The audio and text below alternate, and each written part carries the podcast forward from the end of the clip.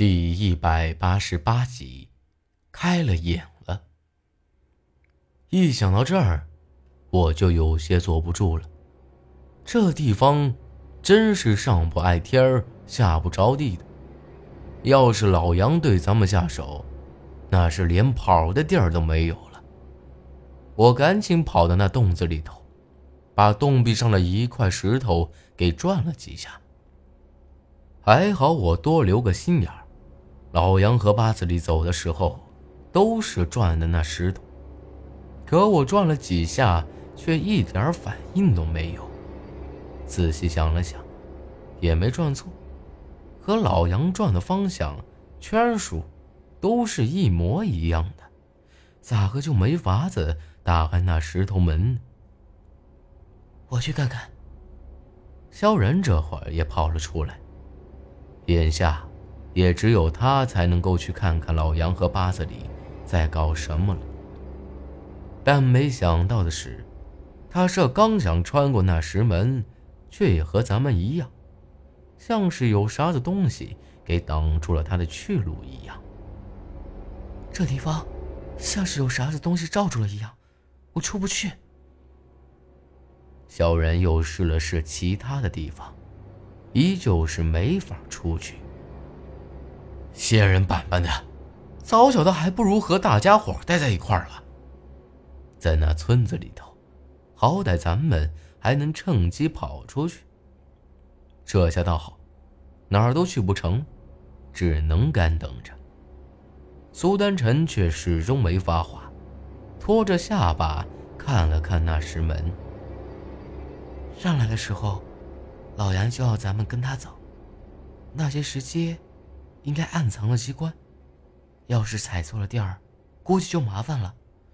这石门肯定也是这样，看来这地方除了他们守关人，其他人的话只怕没法子上来的。他这么一说，我更加觉得这老杨深不可测了，甚至比那千木英子都要诡秘。要是老杨故意踩错，只怕咱们几个这会儿都成尸体了。而就在这时，我又不自觉地看到那口铁棺材正对着咱们这洞子，我盯着它，而它似乎也在盯着我一样，能把萧然都给困住。现在看来，肯定就是那口棺材。正焦头烂额地想着法子咋个能离开这儿，那石门轰隆隆的就给开了。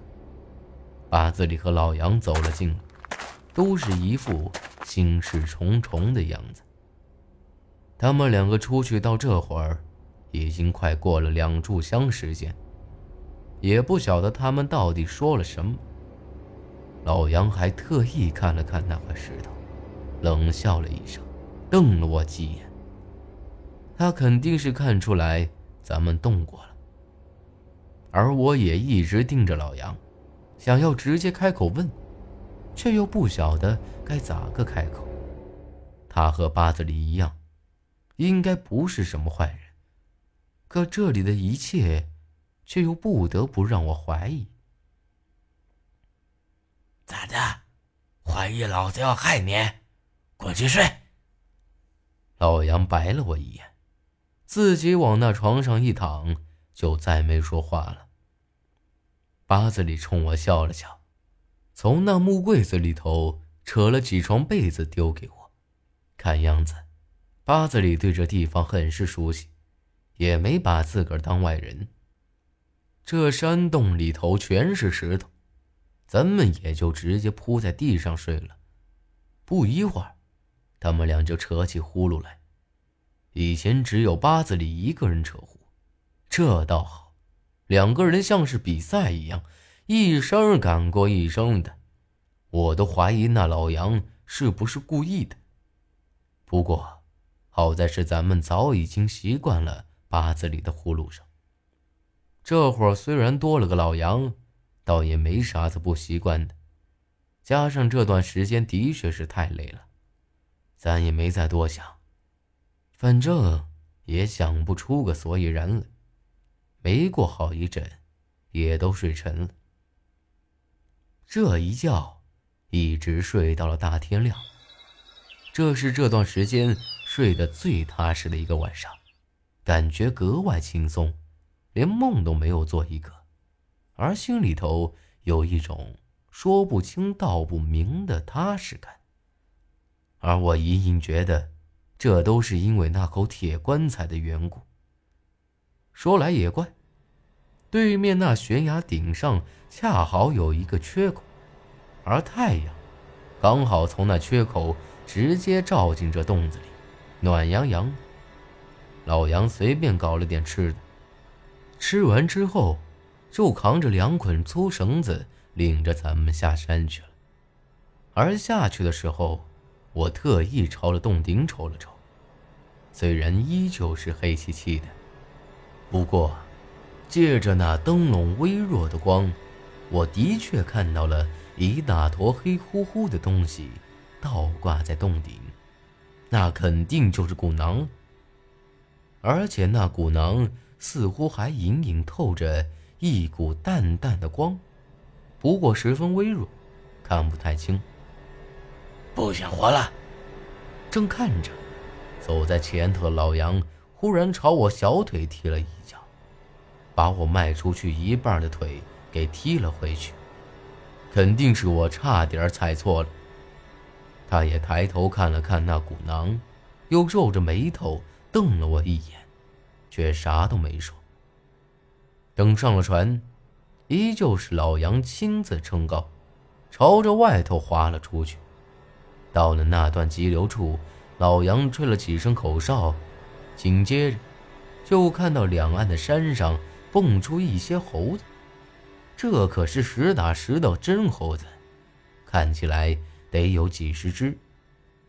他们就像是能听懂老杨的话一样，从悬崖上纷纷朝着水边赶。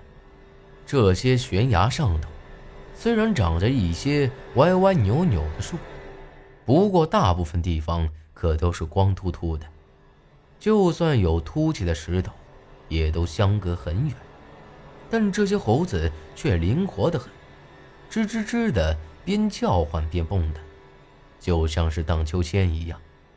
不一会儿就到了咱们船两侧的水边上，老杨这会儿却将那绳子拿在手里头，呼啦啦甩了几下，猛地朝那群猴子丢了过去。虽然这地方窄，不过能将软趴趴的绳子就这么丢出去，那可不简单呐，要的是力气。更让我感到惊讶的是，那猴子就像是人一样，一把就给抓住了。之后老杨又吹了几声口哨，那群猴子就像是纤夫一样，吱吱呀呀的就开始朝前扯，而咱们这木船也开始朝着上游走了去。这下我和苏丹臣是彻底惊呆了，张大了嘴巴，啥话都说不出来。老杨不但是纤夫的头，而且还能让这些猴子也听他的使唤，还是在这种悬崖峭壁上扯船。等这船过了这段急流，一声口哨之后，那群猴子一下子就有4下跑开了。